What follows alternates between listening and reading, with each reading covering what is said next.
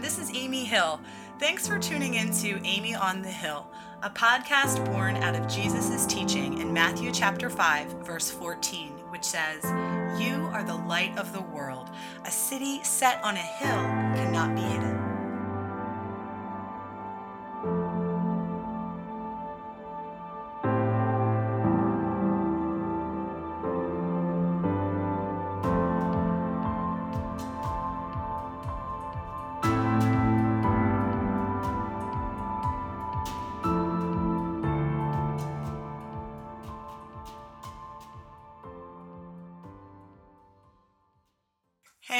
This is Amy. I'm so glad you decided to listen today. If you're a regular listener, you know that we are in our second week of a book study of Timothy Keller's book, Jesus the King.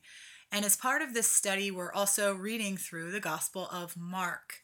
If you're new to the podcast today, welcome. Please don't worry about the fact that you are not on schedule with our reading. You're, of course, welcome to catch up to us if you want to read along we just completed our second week of reading, so you're not too far behind.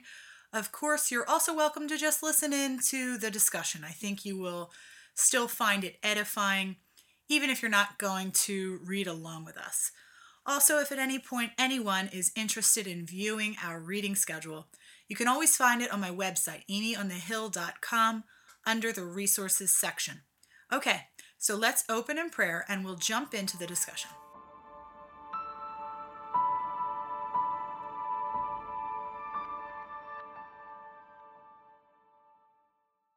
Dear Heavenly Father, we come to you in the name of Jesus. Our faith and our hope is in Christ alone, and it is by His blood that we have standing to come into your holy presence. So I don't know how else to start today other than by saying thank you. Thank you for making a way for us to come before you. Thank you for loving us and sending your Son Jesus to die for us while we were yet sinners. You didn't wait for us to get it together before you loved us. You loved us despite us, and you call us to love others with the same crazy love with which you love us. This is a love not based on how others treat us.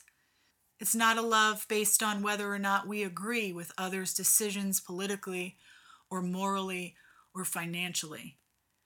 You've called us to love without contingency. But Lord, that is impossible for us apart from a miraculous work of your Holy Spirit in our lives. We can't love like that in our strength. So, Lord, we ask that you will fill us with your Holy Spirit. Enable us to love like you. Use us to showcase your love to the people around us. 1 John 4:12 says no one has ever seen God. If we love one another, God abides in us and his love is perfected in us. The people in our lives can't see you with their physical eyes, but they will see you in us if we abide in you and your love is perfected in us. Lord, we can't do that in ourselves. So we ask you to do that in us. Please use the next 30 minutes or so to teach us in truth. As we often pray, we want to be sanctified by your word. We want to be transformed by the renewing of our minds. Listening today is just one small step toward that. Please help us to keep taking those small steps toward you, despite everything in our culture vying to distract us and discourage us and count us out. Thank you for never counting us out. Help us not to count ourselves out. Help us to trust in the finished work of our Lord and Savior, Jesus Christ. It is in Jesus' name we pray. Amen.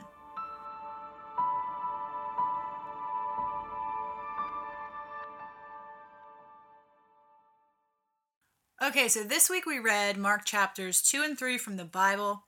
And from Timothy Keller's book, Jesus the King, we read chapters 3 and 4. So that, of course, will be the basis for our discussion today. Chapter 3 of Tim Keller's book is entitled The Healing, and chapter 4 is entitled The Rest. And wow, this was a great week. A lot of really convicting really encouraging and even some surprising truths were discussed in these two chapters. So I'm not going to waste any time getting right into it, okay? So let's start with chapter 3, the healing. Mark chapter 2 of the Bible opens with a story that is probably familiar to you if you've spent any time of your life in church.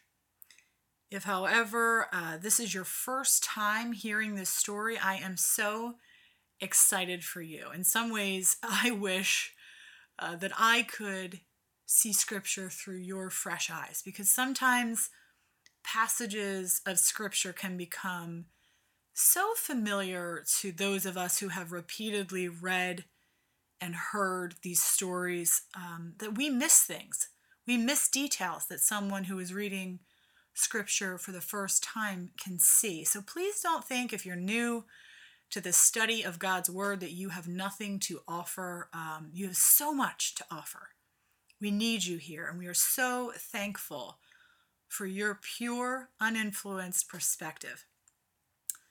That being said, Mark chapter 2 uh, opens with the story of a paralyzed man whose four friends cut a hole in the roof of the place where Jesus was teaching because there was no more room. The friends could not get their paralyzed friend to Jesus because of the crowd. And so these friends cut a hole in the roof and let their paralyzed friend, who was laying on a bed, down through the hole.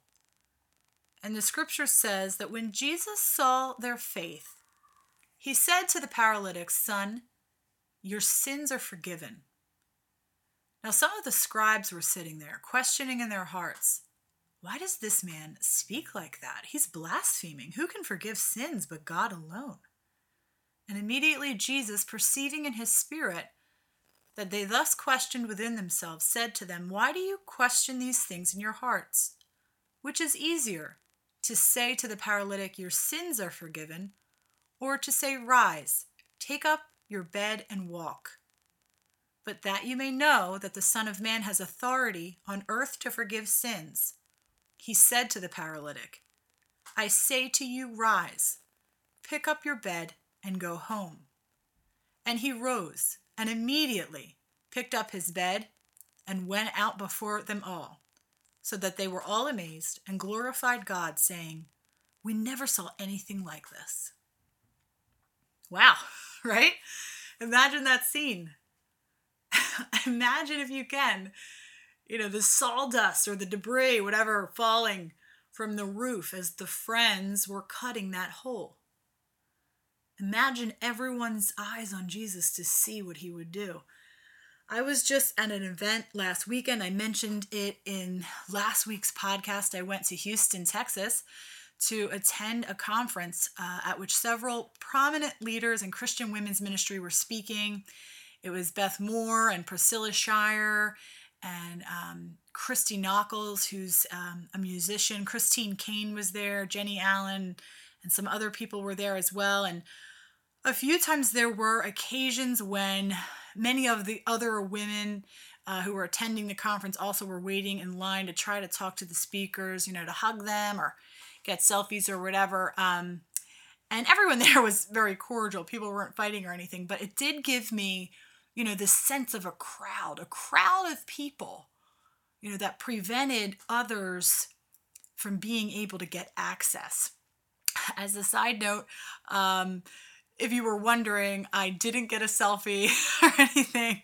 Of course, uh, those of you who know me personally know that I would have loved to meet Beth Moore in particular, but it was pretty crowded and time was short, so I decided against it um, this past weekend. But in any case, um, a crowd of people has real substance. People can come between you and the Savior. People might even be offended by your desperation for Him. I thought about the other people in the room uh, when this hole was being cut. and I was wondering if anyone was annoyed. I feel like I would have been annoyed.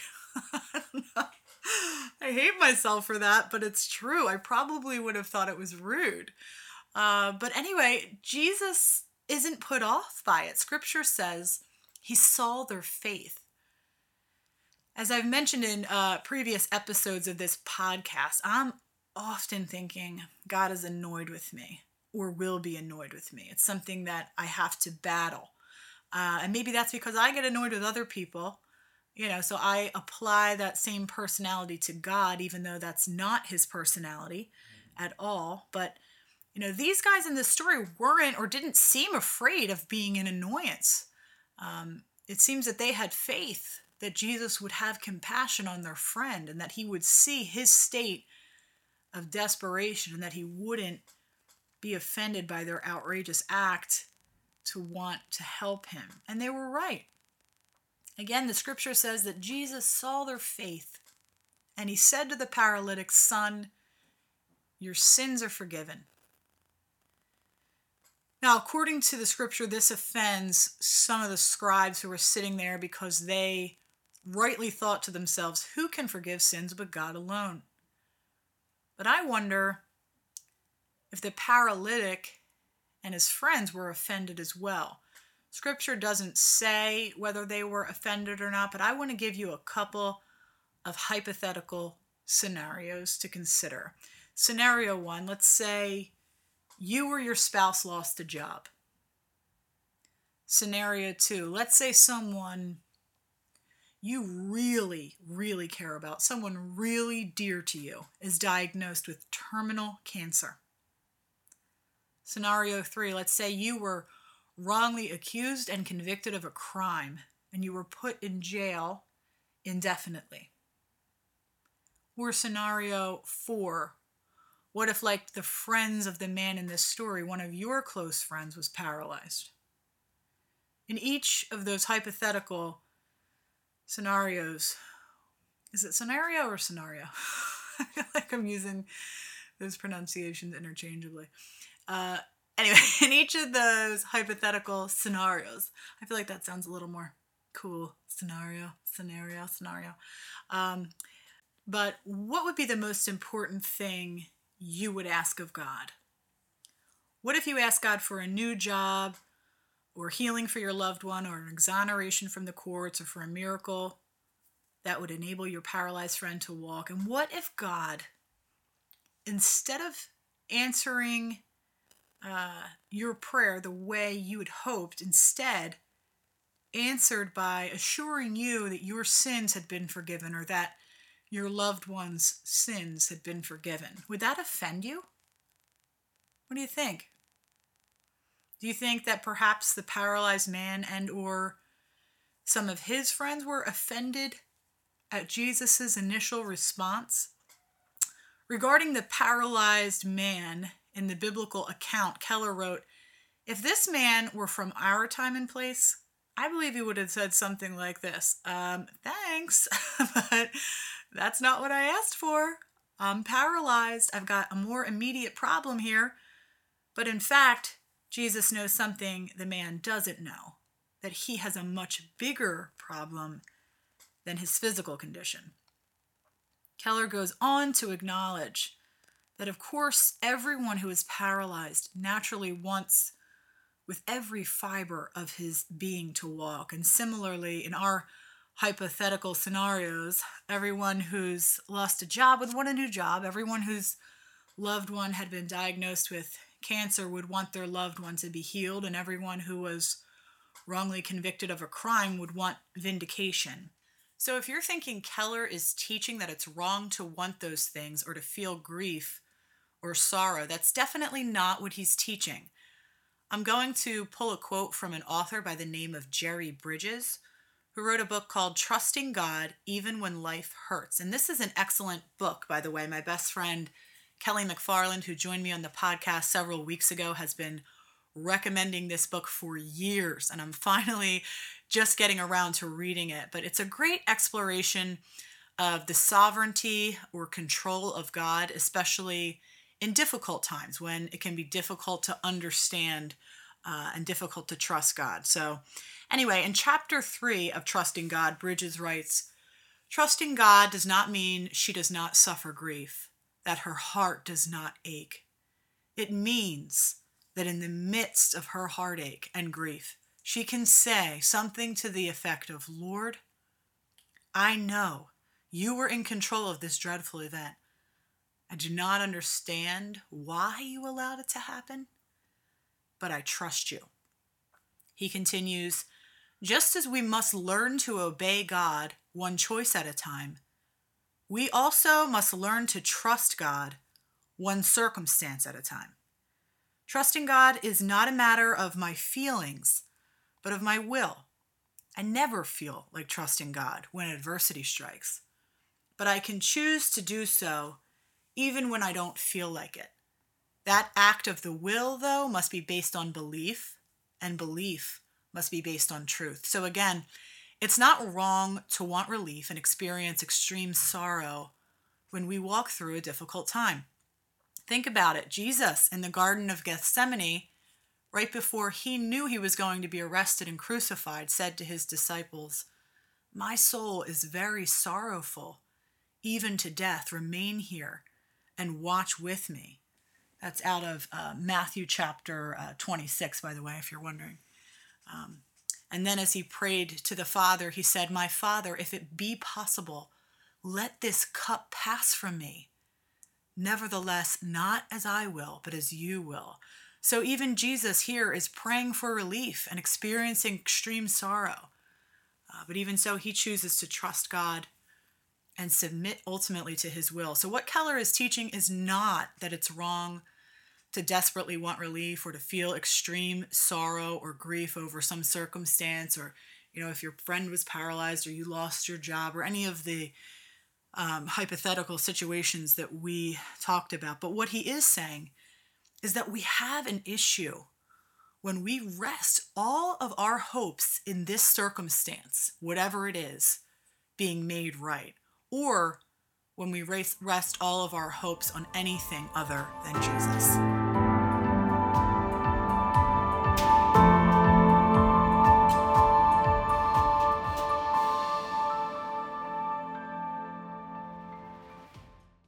Okay, so before we move on to chapter four, there were a few other points about chapter three, the healing, that I wanted to discuss. For instance, Keller argues that the roots of the discontent of the human heart go deep. And he gives the example of an article he once read by an author named Cynthia Heimel in uh, The Village Voice. She wrote in a, some kind of a periodical called The Village Voice. And in this article, Heimel wrote about her experience working with actors and actresses who, after struggling to become famous, made it they finally made it and they became famous. And according to Heimel, achieving what they had been longing for had the opposite effect of what you would think. Instead of being satisfied, they were even more unhappy. She said that was because that giant thing they were striving for, that fame thing that was going to make everything okay, that was going to make their lives bearable, that was going to provide them with personal fulfillment and happiness, had happened and nothing changed. They were still them. The disillusionment turned them howling and insufferable. Wow. I wonder if anything like that has ever happened to you. I know it has happened to me, or maybe like me, there are things in your life that you're still longing for, things that you're resting your hopes on, or things that you're building your identity on besides Jesus. Think about it. What is that for you? What are you striving for? What do you want the most? Why do you feel discontent right now? What do you wish would happen? What is the one thing you really, really hope never happens. Where is your security? Keller explains that the Bible says our real problem is that every one of us is building our identity on something besides Jesus. We're saying, if I have that deepest wish, then everything will be okay. We've made our wish into our Savior. But according to Keller, Jesus says, you see, if you have me, I will actually fulfill you. I'm the only Savior that can do that. But it's hard to figure that out. Keller writes Many of us first start going to God, going to church, because we have problems, and we're asking God to give us a little boost over the hump so that we can get back to saving ourselves, back to pursuing our deepest wish. But almost always, when we first go to Jesus saying, This is my deepest wish, his response is that we need to go a lot deeper than that. I wonder if that has been true for you. I wonder if this has been true for you in the way that it's been true for me, because this has been true for me. So often, it is in the most difficult circumstances that I experience the most healing and exceedingly effective times of sanctification in my life.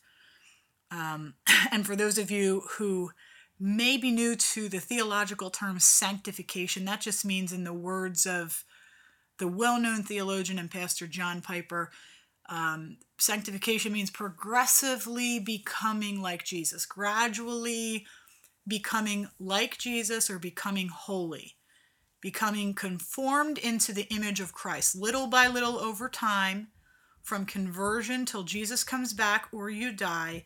You are in the process of sanctification, being sanctified, becoming holy.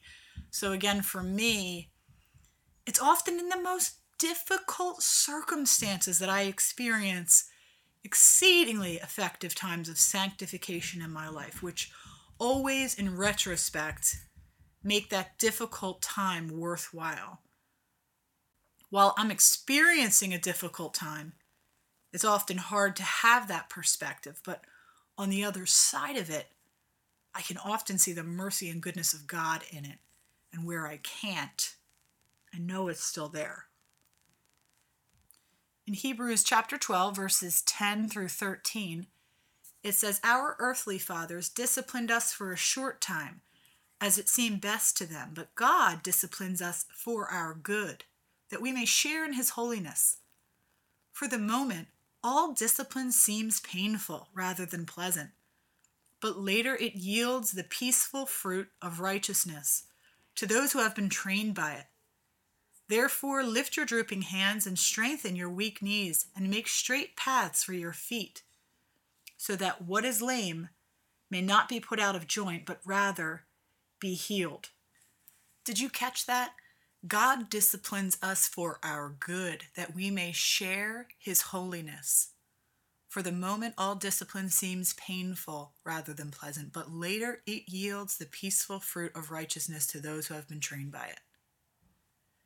Many of you are probably familiar with the 23rd Psalm. A lot of you can probably even recite it.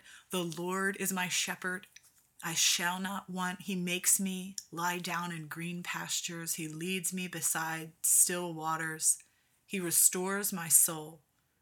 He leads me in paths of righteousness for his name's sake. Even though I walk through the valley of the shadow of death, I will fear no evil, for you are with me. Your rod and your staff, they comfort me. Your rod and your staff, they comfort me. Have you ever thought about what that means? The Lord is my shepherd. What does a shepherd's rod and staff do? Well, I looked it up. According to an article I read on Ligonier Ministries website, which is the teaching fellowship of the well known theologian R.C. Sproul, in the ancient world, shepherds carried a rod to club predators and drive them away, and a staff to guide their sheep to keep them in line lest they go astray. Such guidance could be painful to the sheep at times as they were poked and prodded to be kept on the straight and narrow. Likewise, the discipline of the Lord can seem uncomfortable, but it is a comfort to us because as Augustine writes, it shows that God is mindful of us. It seems crazy that something that causes us pain can be a comfort to us, but I can personally testify that I have found this to be profoundly true in my life. Jesus asked, Which is easier to say to the paralytic, Your sins are forgiven, or get up, take your mat, and walk? To piggyback off Jesus' question, I think a question that we need to ask ourselves is not only which is easier, but also which is more important? Which one lasts? Which one has eternal consequences? Because our physical earthly bodies are failing. They are corruptible and will eventually be swallowed up by the incorruptible. Our careers can't go with us if we lost a job.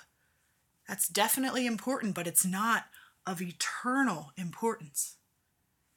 If God wants to do something in our lives through a difficult circumstance, are we willing to allow Him access to do that in faith, knowing he is for us, believing He is working all things together for our good, knowing He does not let a single tear fall in vain and that He will redeem every minute of suffering for His glory. There's a Christian music artist that I really like named Lecrae, and Lecrae talks about this tension in one of his popular songs entitled Boasting. Uh, I'm going to read you the second verse of that song. It's a rap song, so I'm tempted to rap it, but I'll spare you. I do I do want to recommend though that you look it up online and listen to it again. The song is called Boasting and it's by the rapper Lecrae and uh, it goes like this. Tomorrow's never promised, but it is, we swear. Think we're holding our own, just a fistful of air. God has never been obligated to give us life.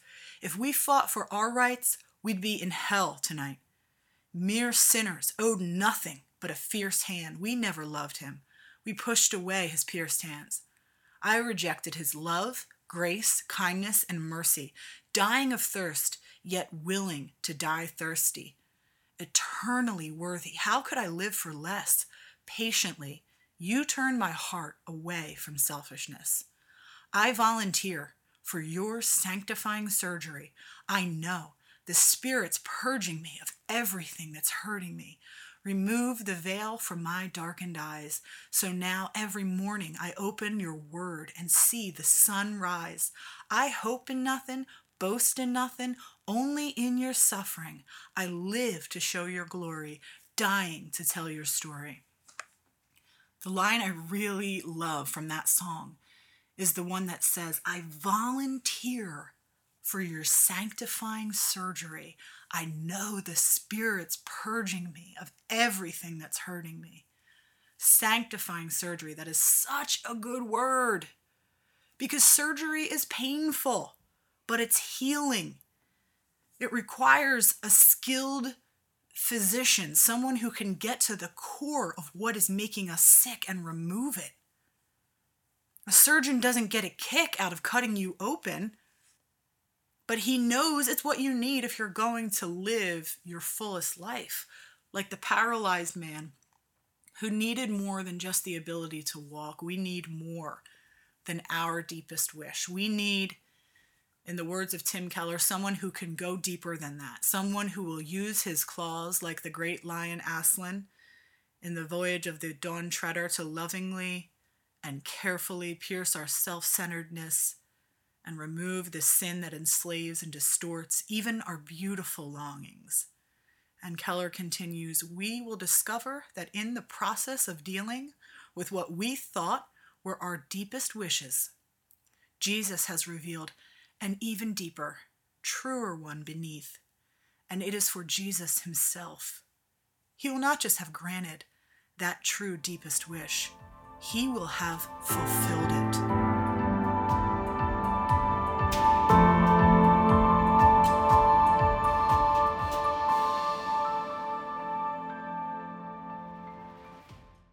Okay, so on to chapter four, the rest. This is the chapter of the book in which Keller explores Jesus' outrageous claim that he has not come to reform religion, but to end it. Jesus has come to end religion. If you read along this week, you'll remember that in Mark chapters 2 and 3, Jesus seems to buck the system as far as the religious rules of the Sabbath. On Sabbath, Jesus' disciples were picking and eating heads of grain, which the Pharisees considered a violation of the Sabbath because the Pharisees said the disciples were reaping grain. And another time on the Sabbath, Jesus healed a man with a shriveled hand. And so, as we got into a little last week, we again noted the difference between religion and the gospel.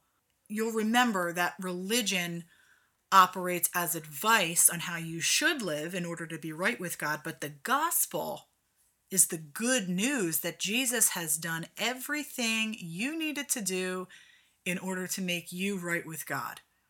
In response to our reading, a friend wrote in this week to say too many Christians treat Christianity as advice, whether giving it or taking it, and not as good news. The good news is that we are free in Christ. That's right. So for Christians, we don't study and obey the law in order to get right with God. We study and obey the law of God because we believe God's way is the best way. Because we believe God loves us and He is wiser than us and His way leads to life. Because we love God and we long to demonstrate our love to Him by living our lives as a living sacrifice, as a testimony to His goodness. Keller puts it this way In the life of Christians, the law of God, though still binding on them, functions in a completely different way. It shows you the life of love you want to live before God, who has done so much for you. God's law takes you out of yourself. It shows you how to serve God and others instead of being absorbed with yourself. So, as my friend so appropriately observed, the good news is that we are free in Christ. We are free in Christ. Keller points out that when we live our lives according to religion instead of the gospel, there's a work underneath our work that we really need rest from. And that is the work of self justification. He says, Most of us work and work trying to prove ourselves, to convince God, others, and ourselves that we're good people. That work is never over unless we rest in the gospel. Keller then goes on to say that at the end of his great act of creation, the Lord said, It is finished, and he could rest. On the cross, at the end of his great act of redemption, Jesus said, It is finished, and we can rest. He has lived the life we should have lived. He has died the death we should have died. If we rely on Jesus' finished work, we know that God is satisfied with us. We can be satisfied with life. Some of you might think, great, I'm off the hook. Cool, Jesus took care of everything. So I guess I can live my life on my terms. To that, I would say, not so fast. Uh, Jesus said, Whoever wants to follow me must take up his cross and bear it. Throughout Scripture, we are told that following Jesus, sincerely following Jesus, means to lay down our lives for the sake of the gospel, for the sake of others. But the difference is that's not what saves us. That's not what justifies us. That's not what gives us worth. Remember, Jesus said in Mark chapter 2, verse 17, when Jesus' disciples were questioned as to why Jesus ate with sinners and tax collectors, Jesus said, Those who are well have no need of a physician, but those who are sick. And I came not to call the righteous, but sinners. In closing out our discussion of this chapter, the rest, I'm going to read from the book at the bottom of page 50 and onto the top of page 51. When Jesus says he is not coming for the righteous, he does not mean that some people don't need him. The clue to what Jesus does mean is his reference to himself as a physician. You go to a doctor only when you have a health problem that you can't deal with yourself, when you feel you can't get better through self management. What do you want from a doctor? Not just advice, but intervention. You don't want a doctor to simply say, Yes, you sure are sick. You want some medicine or treatment. Jesus calls people righteous, who are in the same position spiritually as those who won't go to a doctor. Righteous people believe they can heal themselves, make themselves right with God by being good or moral. They don't feel the need for a soul physician, someone who intervenes and does what they can't do themselves. Jesus is teaching that he has come to call sinners, those who know they are morally and spiritually unable to save themselves. Because the Lord of the Sabbath said it is finished, we can rest from religion forever.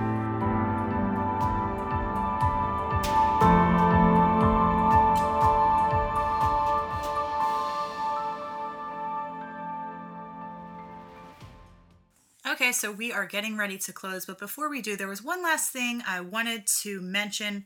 Over the past few years, I've started observing the practice of Lent by participating in some type of fast. I've also started fasting at other different points throughout the year, and this was not something I did growing up in uh, a Protestant church. Many of my Catholic friends and family members observed Lent, uh, but fasting wasn't really something we talked much about as far as I can remember uh, in the church that I attended. But in recent years, in taking up this practice, I've found it to be a tremendous blessing. You may even remember from our reading in Mark chapter 2, verse 20 this week, Jesus said that the days would come when his followers would fast. And the days he was referring to are the days we live in today, the days after his death and resurrection, but before his return. And so, this is a practice I believe we should be undertaking to understand and observe. And since we are coming up on the season of Lent, the most well known fasting observance that I know of in our culture, I wanted to mention this so you can begin thinking about if and how you would like to observe Lent this year. As we've been saying, this isn't something that would justify you before God. You don't earn points with God for this. And Mark chapter 2, Jesus said, The Sabbath was made for man, not man for the Sabbath. Likewise, God's commands are for our good because of the finished work of Christ. The law of God is not to be kept by us in order to justify ourselves to God. Instead, in our obedience, we are blessed. The Bible also says that obedience is a way for us to show our love to God. Jesus said in John 14, 15, If you love me, You'll obey what I command. But in addition to that, obedience guarantees a blessing for us. So don't participate in Lent in order to earn your way to God. If you're in Christ, that work has been finished. If you decide to participate, you don't have to participate, but if you decide to participate, participate in faith as a demonstration of your love for God and your belief that God has purpose to bless you through it. Okay, so be thinking about that. You may want to fast from media, from some kind of food, from shopping. Seek the Lord on what that would be. Ash Wednesday is coming up. It's March 1st this year. So if you want to start on Ash Wednesday, you can do that. I do plan to start on Ash Wednesday, but I usually do 40 days straight. I know some of my Catholic friends take off on the weekends. You do it however you feel led or don't do it if you don't feel led. I just wanted to mention this on the podcast today again because Lent is coming up and I wanted to give you a chance to think and pray about what you want to do, if anything. Okay, so next week we are going to read chapters 5 and 6 of Tim Keller's book, Jesus the King. And out of the Bible, we are going to read Mark chapters 4 and 5. Again, that's chapters 5 and 6 out of Tim Keller's book, Jesus the King, and out of the Bible we're going to read Mark chapters 4 and 5. As always, if at any point you forget what we're scheduled to read this week, you can always check it out under the resources section of my website, amyonthehill.com. Also, please don't forget to write me with your questions, comments, and or thoughts about our reading this week. Please write me or send me voice messages so I can incorporate your thoughts and comments into the podcast as well. Finally, as we close today, please receive this benediction from Numbers chapter 6, verses 24 through 26. The Lord bless you and keep you. The Lord make his face to shine upon you and be gracious to you. The Lord lift up his countenance upon you and give you peace.